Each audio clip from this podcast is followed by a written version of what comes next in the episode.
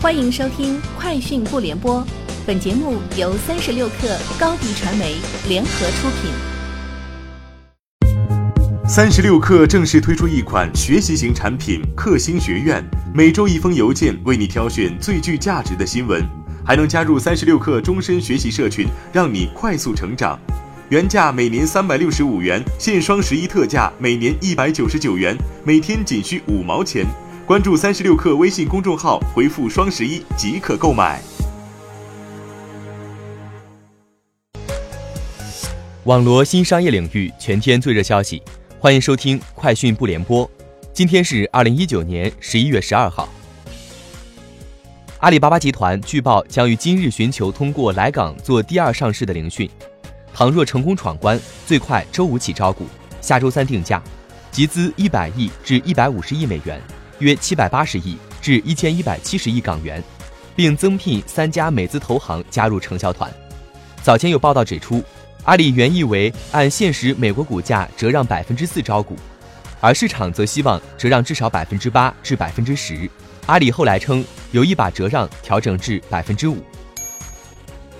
据外媒报道，近日国家知识产权局资料库中曝光了一组小米可折叠式手机的专利信息，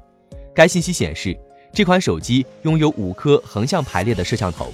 这五颗摄像头在两侧屏幕的上方均可正常使用，并且既可用作前置，也可充当后置。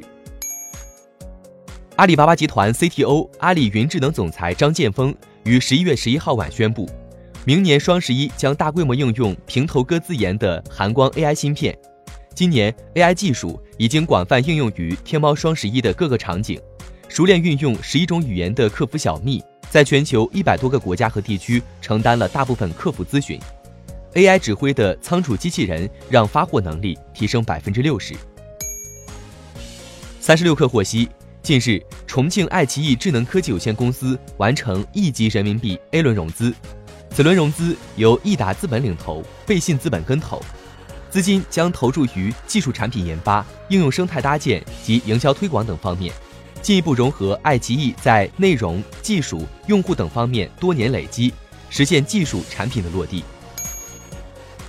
三十六氪获悉，生鲜电商每日优先发布双十一期间战报，数据显示，在十一月一号至十一月十一号的真五折省到底大促活动中，其销售额达到了去年同期的二点七倍，这是每日优先第四年参加双十一。其最快订单配送时长的记录再次被刷新，达到五分五十一秒。战报显示，北京和上海分别占据了它双十一销售额的百分之二十七和百分之二十二，而深圳以百分之十三的销售额占比排名第三。据外媒报道，苹果网络视频业务高管金罗赞菲尔德将辞去苹果视频业务非剧本节目、纪录片和非剧本内容负责人一职。他的离职是苹果重组网络视频业务高管团队的一部分。在调整之后，马特·切尔尼斯将负责监督苹果的剧本影视内容开发，并且在管理职责中增加存量剧本内容。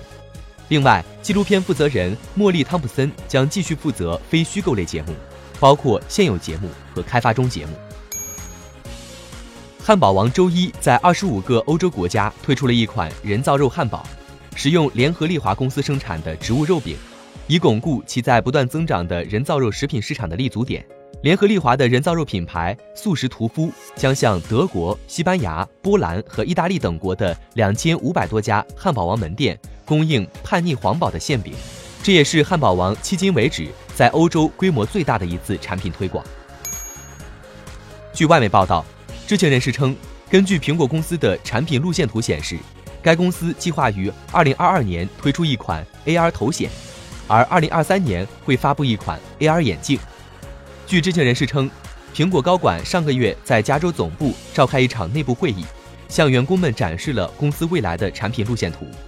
这场会议由负责 AR 和 VR 项目的苹果副总裁麦克罗克维尔主持。